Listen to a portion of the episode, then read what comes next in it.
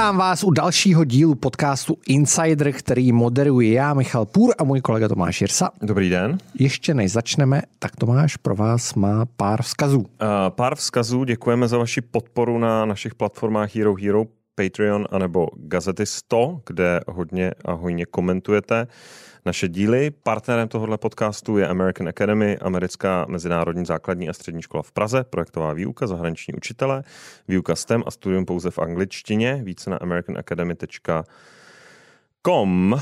Koho jsme si pozvali dneska? Uh, dneska to bude velmi zajímavé a je tu s námi Gabriela Lachoutová, předsedkyně JNT Family Office. Dobrý den. Dobrý den.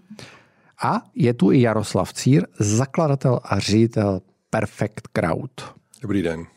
Dobrý den. Eh, já musím na úvod říct, že vlastně eh, Gábina je první člověk, který nás donutil změnit eh, naše kategorie našich předplatitelů vlastně, protože... Jak to? To neznáš. To neznáš? To, neznáš. to jsi nesledoval na Twitteru. Protože my jsme, my jsme naprosto šovinisticky udělali ty kategorie už nevím, jak se jmenovali, ale vím, Velký že ta nejvyšší kluci. se jmenovala Velký kluci a vlastně ve chvíli, kdy se Gámina stala, stala to, tak řekla, hele, to sorry, ale takhle to jako nejde, takže jsme byli vlastně donucený to přejmenovat a rádi jsme to udělali na velký kluci a holky, nebo velký holky a kluci, nevím, jak, nějak toto. Takže... Ne, ty kluky jste nechali pořád jako první. Jo, no. tak to ještě sakra, sakra. Ale, ale dobrá zpráva je, že, že každý se může stát eh, patronem a naším jako členem toho našeho týmu eh, a té komunity a, a ty kategorie vlastně teďka budeme hodně předělávat, takže budou, a není budou to, to... A, a už budou určitě genderově neutrální. No právě, jestli by tam jako neměly být ty kluci a holky by tam vlastně neměly být vůbec.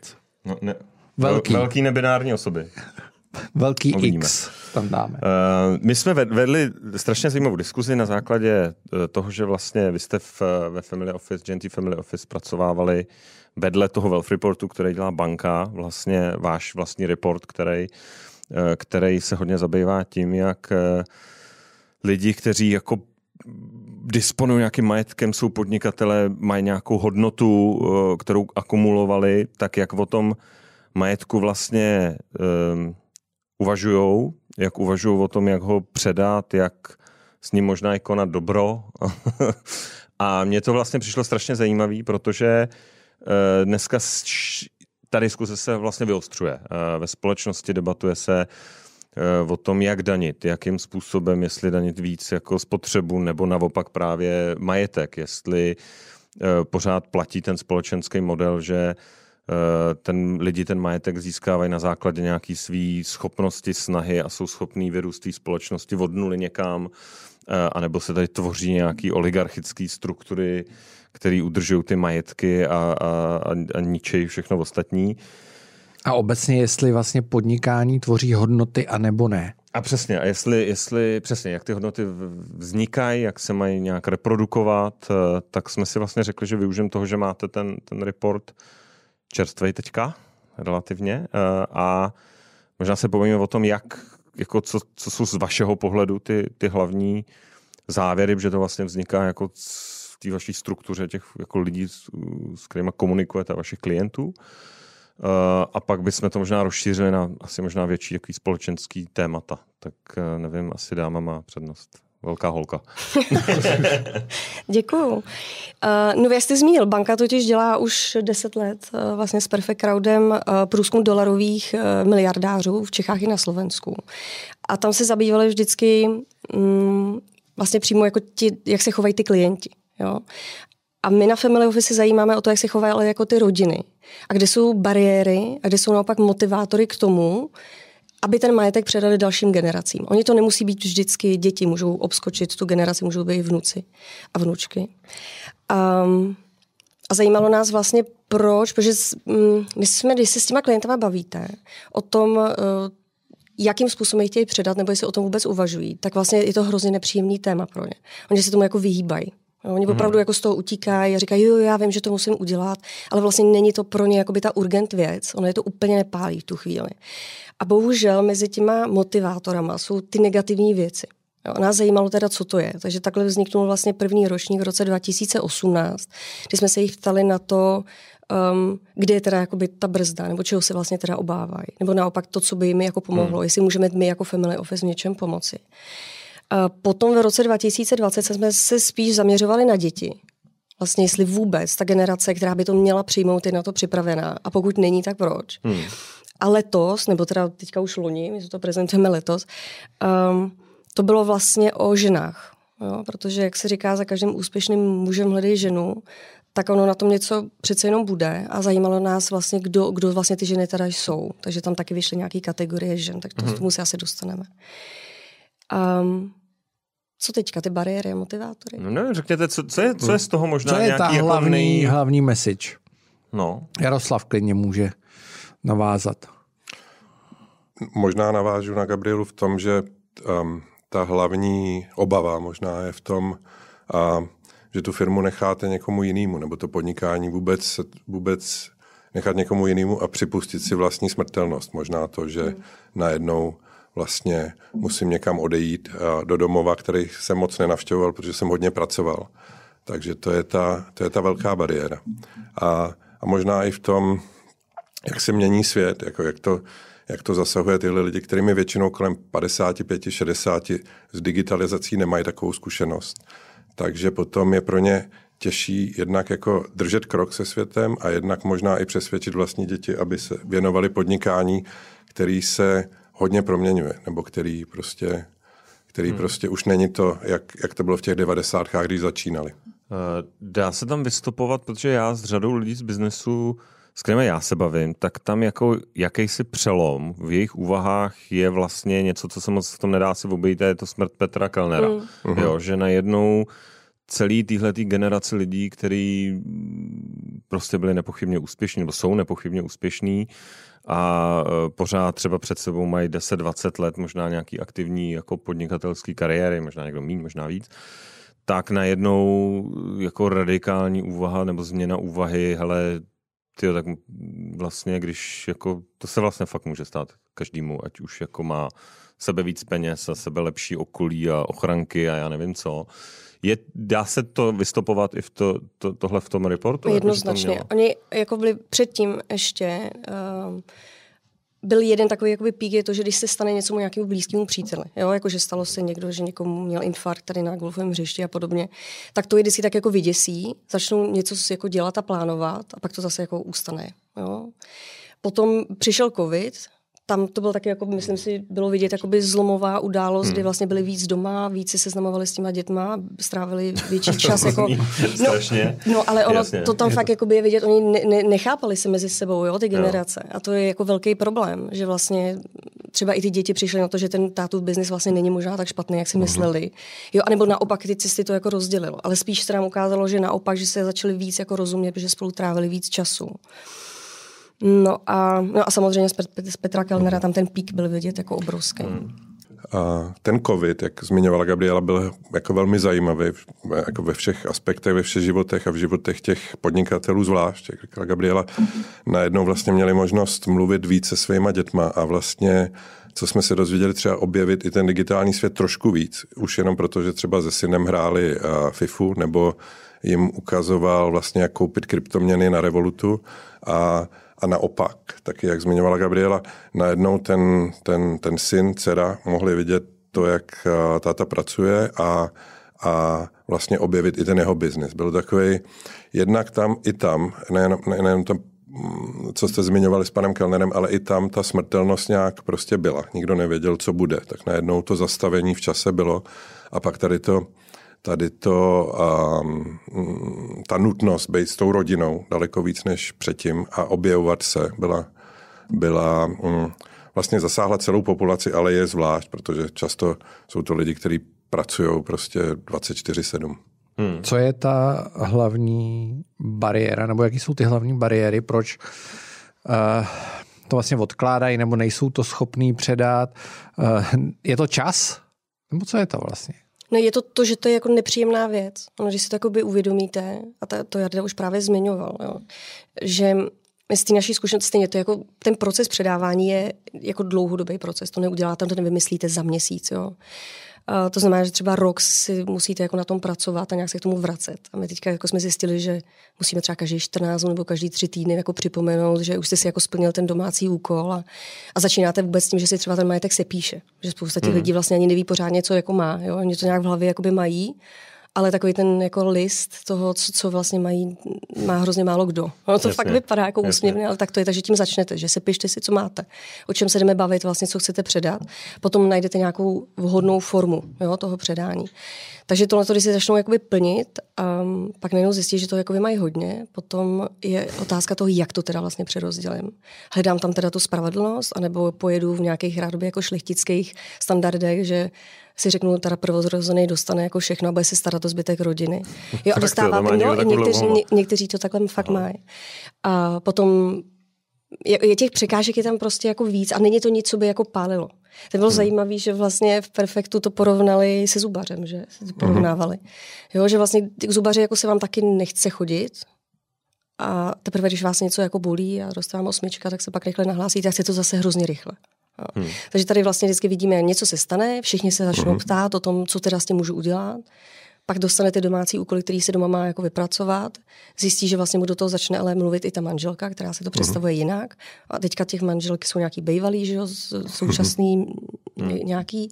Takže vlastně najednou do toho začne mluvit spousta lidí. Takže těch bariér najednou se ukázalo, že je víc, než jsme si možná jako mysleli.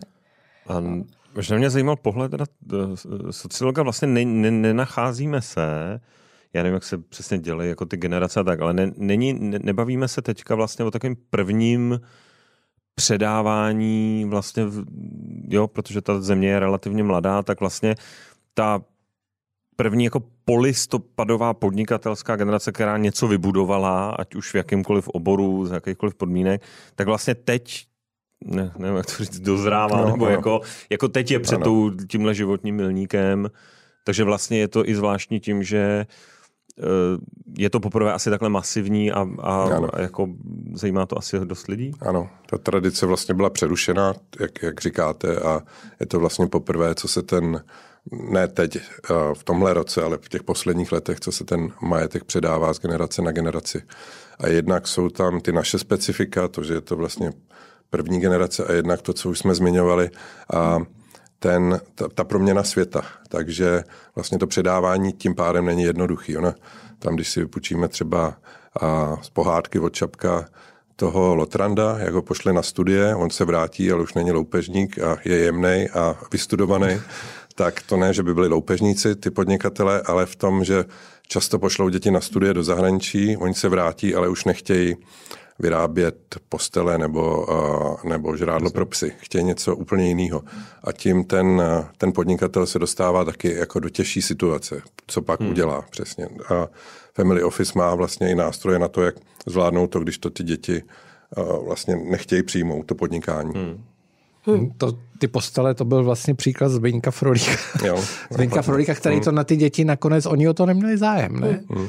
Eh, pokud se nepletu. A on to prodal jo. a vede to jeho vlastně bývalý ředitel, já teď mi se omlouvám, vypadlo jméno, ale, ale podařilo se mu to vyřešit a já jsem se s ním, my se známe opravdu hrozně. To v tom podobě, no, ne? mimo jiné, ale jako... známe se ještě, jako když já jsem ještě působil nakladně jako regionální zpravodaj Line, tehdy uh-huh. byla jako malá firma a od té doby se známe a on to, co já ho znám, 20 let, tak on to vlastně celou dobu řešil. Hmm. Jo. Jo, neuvěřitelně hmm. dlouho a až někdy před pár lety jako to vyřešil. Hmm. Jo. Což je jako neskutečný. Hmm. Strašně dlouho. A my jsme tady měli Michala Niederleho, což je hmm. jako faktor toho času. A on říkal, že prodával firmu, že obrovský vlastně exit uh, z té skupiny, 6 let? Hmm. 6 let. Jak dlouho to asi bylo? myslím, že to bylo tři. No. Jo, a nějak to no. jako chystal, prostě trvalo to opravdu dlouho. Možná, možná jedna věc ještě k tomu, a k těm postelím a konzervám, že vlastně hm, teď slyšíme o těch mladých, třeba dolarových milionářů, bohatých lidí, kteří hodně investovali do kryptoměn, hodně investovali do akcí, najednou takovou jako pokornější notu na to, že ty postele vlastně nejsou tak špatný a ty konzervy taky ne, protože ty kryptoměny najednou nejsou. A, a ono je dobrý se podívat na ten core, na to, co opravdu je potřeba. A spát je potřeba a jíst je potřeba, takže, takže vlastně ty, ty, uh, tohle tam taky vidíme, aby jsme nebyli černobílí v tom, že, a, že třeba ta mladší generace považuje ty, mm, ten biznis těch otců za odepsaných. Vlastně, vlastně ne. A čím, ho, čím hůř bude ekonomicky, tím možná více vrátí. No a to možná je další ten, protože je ne, řekněme, dozrává tahle ta, ta generace těch prvních polistopadových podnikatelů, mm-hmm. kteří to vlastně startovali v těch devadesátkách. Za druhý, uh, covid, případně nějaký umrtí. Ale třetí věc je, že ten svět najednou začal být jako výrazně turbulentnější. Jo. Válka, nebo mhm. covid do toho patří taky, ale teď asi primárně spousta lidí poslední rok řeší tu válku, která najednou jako jasně něco se děje někde v Africe nebo na Blízkém východě a najednou je to jako tady uh, za, za, za dveřma. A uh, do toho turbulence finanční.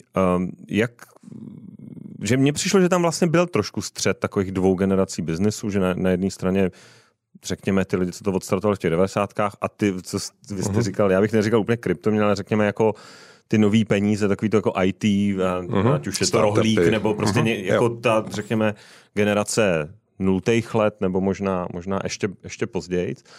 A bylo tam vidět jako hodně hodnotových uh, rozdílů v tom vlastně vůbec v debatě o roli lidí, kteří mají ty prostředky ve společnosti, o tom, jak to má být uspořádaný. Jak se tam tohleto vlastně zobrazuje?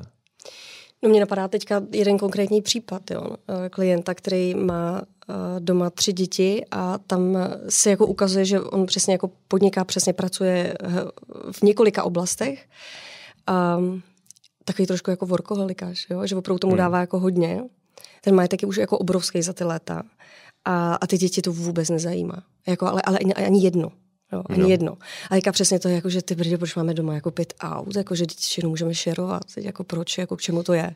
Jo? Jasně. Jo, a teďka je to úplně jako jiný jakoby pohled jakoby na tu věc a on jako vidí, že vlastně to, co tady všechno jakoby má, že opravdu asi teda jako nepředá. Jo? Takže vlastně co potom jakoby s tím. Jo.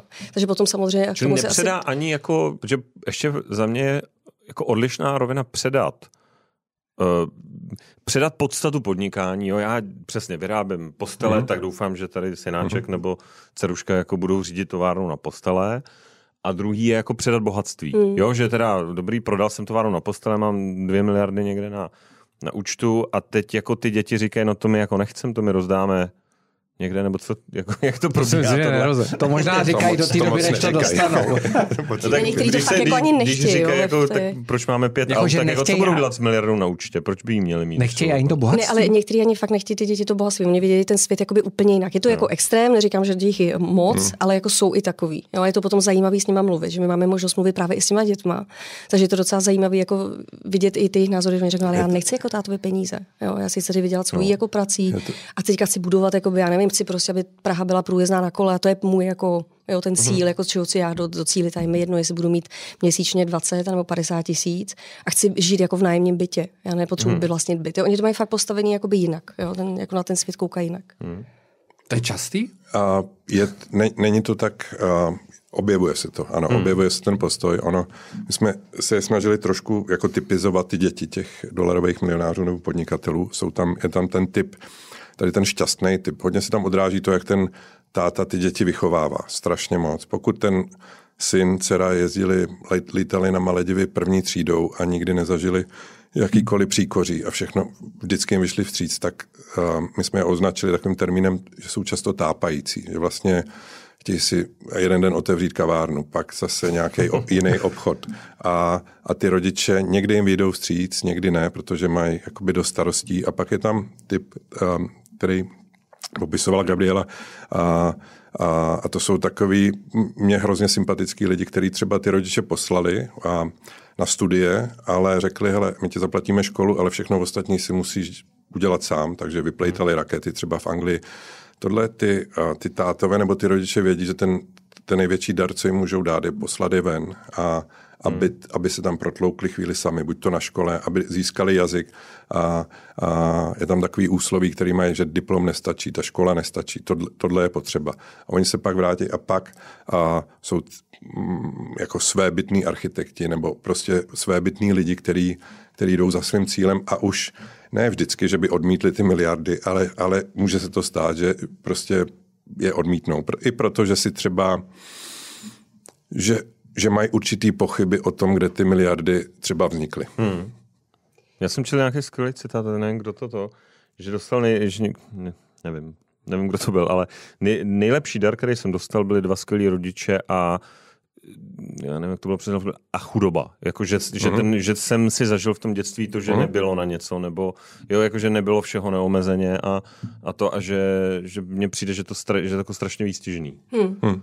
Mě napadlo ještě jenom doplnit Jardu jakoby s těma dvouma dalšíma skupinama těch dětí, protože jedny jsou samozřejmě ty, co jdou v těch šlépějích. A to je to, co by si ten uh-huh. jako otec, matka, zakladatelka jako představovali, že ty děti to prostě přeberou.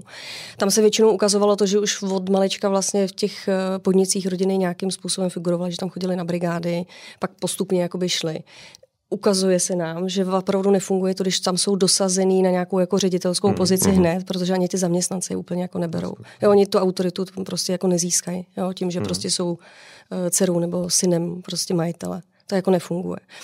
A potom jsou takový ty tápající, jste říkal. Mm. A pak jsme tam měli ještě ve vleku. Jo. jo ve, ve, vleku, ve, vleku, ve vleku je takový, jako, že by jako hrozně chtěla, ale vlastně na to úplně jakoby, jeho nemá jakoby, tu kapacitu, hmm. nemůže. A myslím, jo, že jako bavíme, dominantní otec mm, řekne takhle to hmm, jako bude, takhle, takhle to mu to nalajnuje a on tak jako se potácí. A... a je, to, je to vlastně, když, když se s těma klientama jakoby baví, tak jim říkám, no ale vy jim třeba nemůžete jako říct, že prostě ty dostuduješ vysokou školu, jinak nedostaneš to nebo to. Hmm. Jo. Já říkám, co když opravdu bude, já nevím, skvělá violončelistka, nebo režisérka, nebo hmm. fotografka, má tam úplně jiný jako bůhníky na něco jiného, ale ne na to podnikání, ani nebude z ní právnička, ani ekonomka. Hmm. Tak je vlastně strašná škoda na ně jako vyvíjet jako ten tlak. Že? A potom, když se s těma rodičima bavíte, tak to docela jako zafunguje. Hmm. Někdy.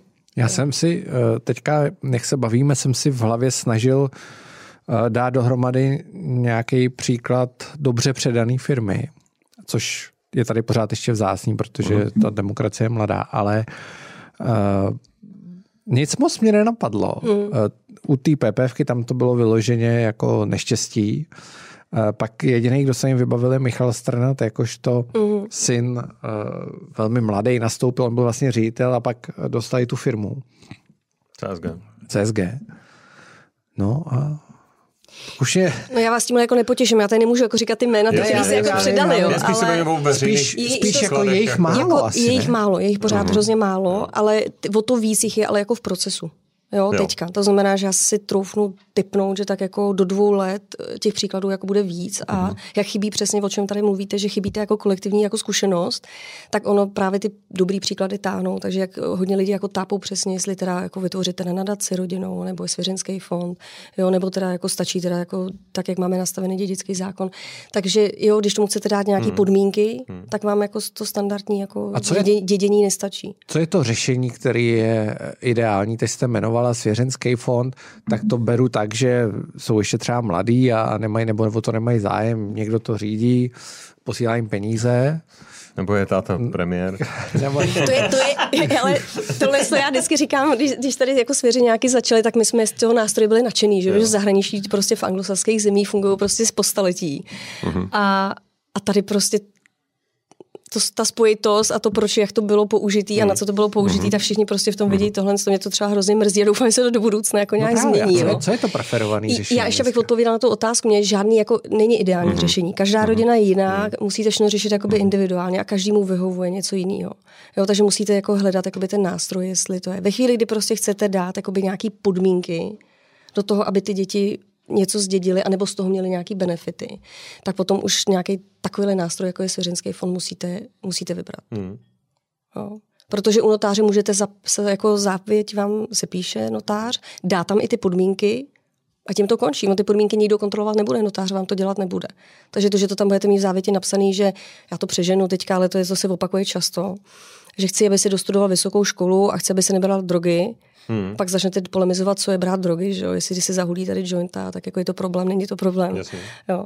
Tak, uh, tak pro někoho je. Jo? Okay. Většinou babičky to řeší. Je to problém. Jak hulí jointa, je to problém. A, tak uh, tak ten notář vám to jako zapíše do toho všechno, hmm. ale pak už tam nemáte žádného vykonovatele, který by vám to kontroloval. Takže potřebujete nějakého teda toho správce, který je jako nezávislý. Hmm. A když si to představujete z těch amerických filmů, že jak tam přijde s tou koženou brašnou a teď teda řekne, no takhle to máš jako nárok tady na nový Ferrari prostě. Hmm.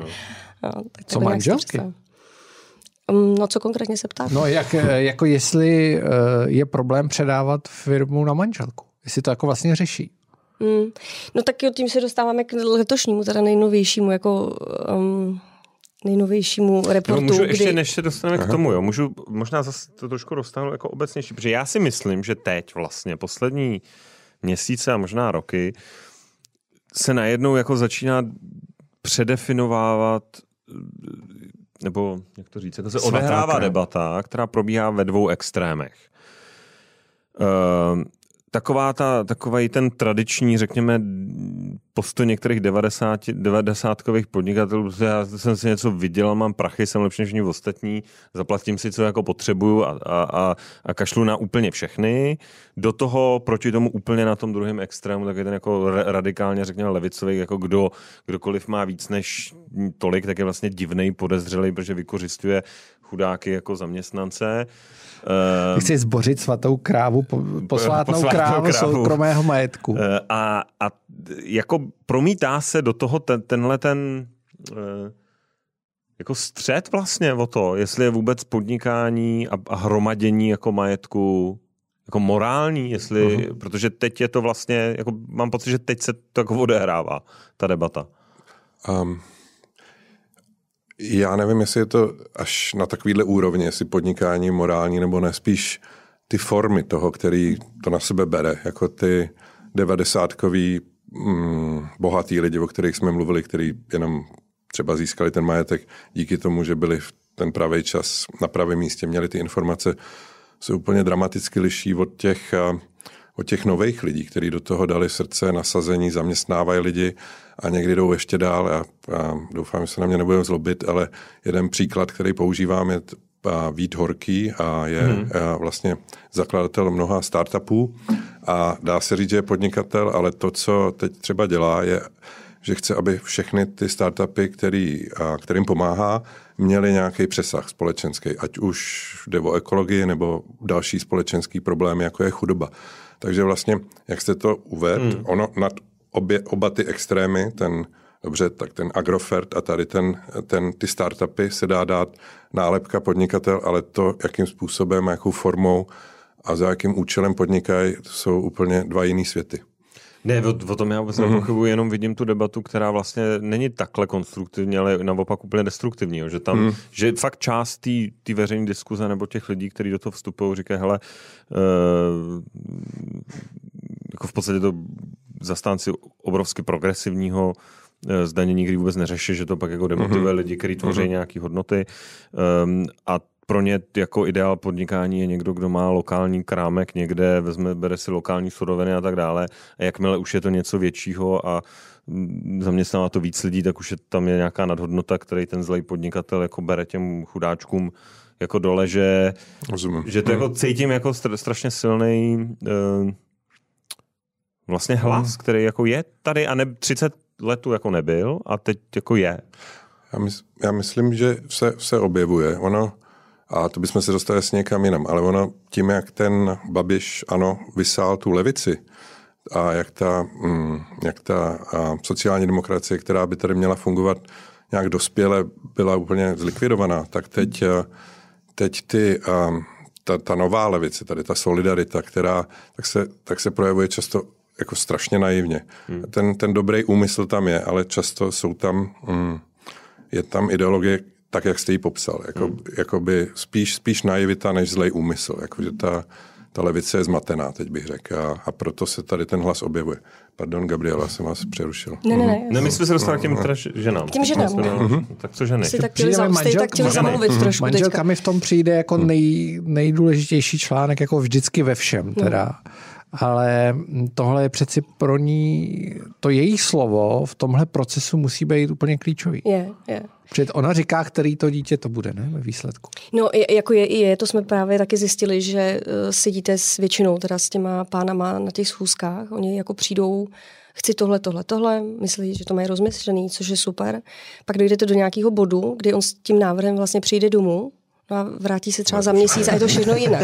Ale fakt, a to je, jako, a to je jako ve většině případů. Tak my jsme jako právě proto, teďka nás zajímaly vlastně ty ženy, vlastně co to je teda za, za typy žen. A dneska už se chceme scházet i s nima hlavně, že, že to jako rovnou, rovnou dohodnete.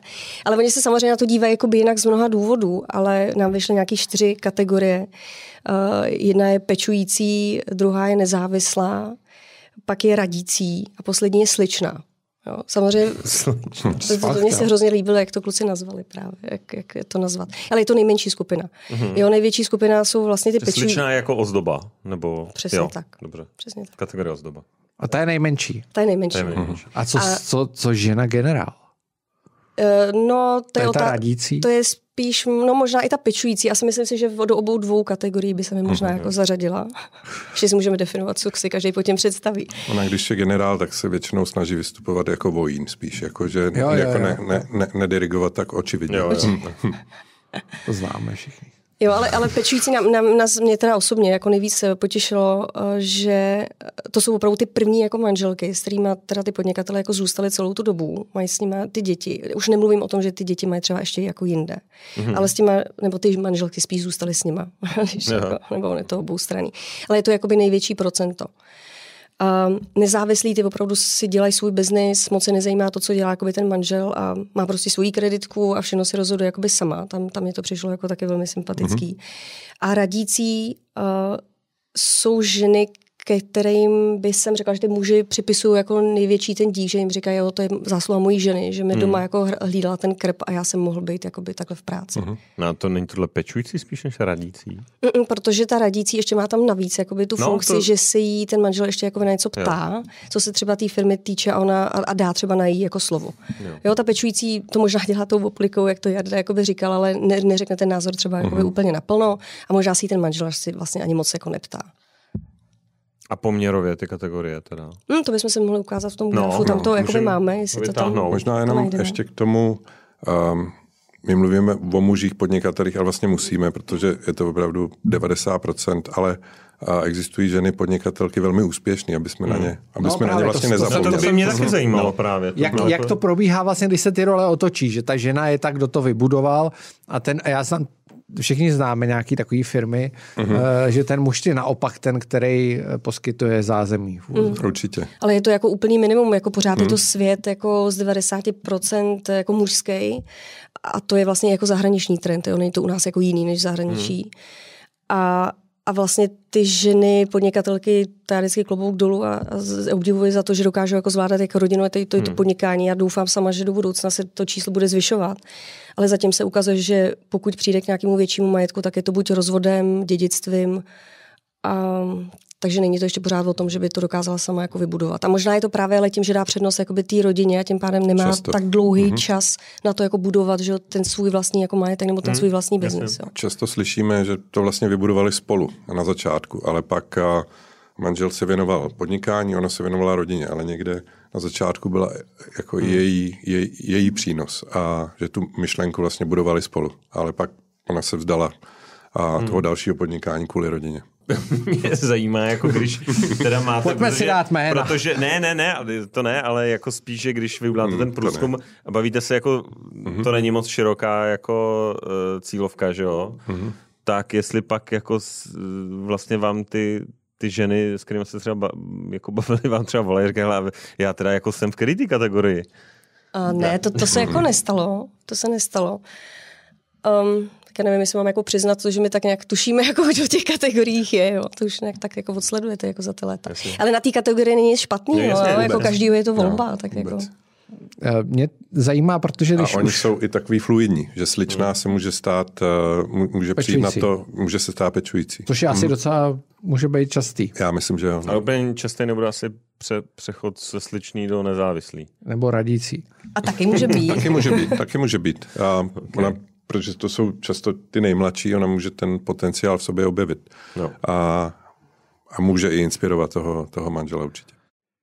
Děkujeme, že jste doposlouchali Insider až sem. Pokud chcete slyšet i zbytek podcastu, tak musíte na platformu Hero Hero, nebo na platformu Patreon, nebo na platformu Gazetisto, tam si za drobný poplatek můžete poslechnout i zbytek. My jsme se s oběma našimi hosty bavili ještě o celé řadě zajímavých věcí, ale myslím si, že všechny vás bude zajímat, co si čeští miliardáři myslí o kryptu a investují do něj nebo neinvestují, eh, jak moc investují do nemovitostí a jak moc se na investice do nemovitostí dívají eh, třeba jejich synové a dcery. Určitě stojí za to slyšet, jak moc se liší eh, v pohledu na CSR, na tu společenskou udržitelnost. Takže jestli vás zajímá ještě víc o myšlení českých miliardářů, o tom, jak smýšlí o svých firmách, tak neváhejte a zaplaťte si Insider. Díky moc za podporu.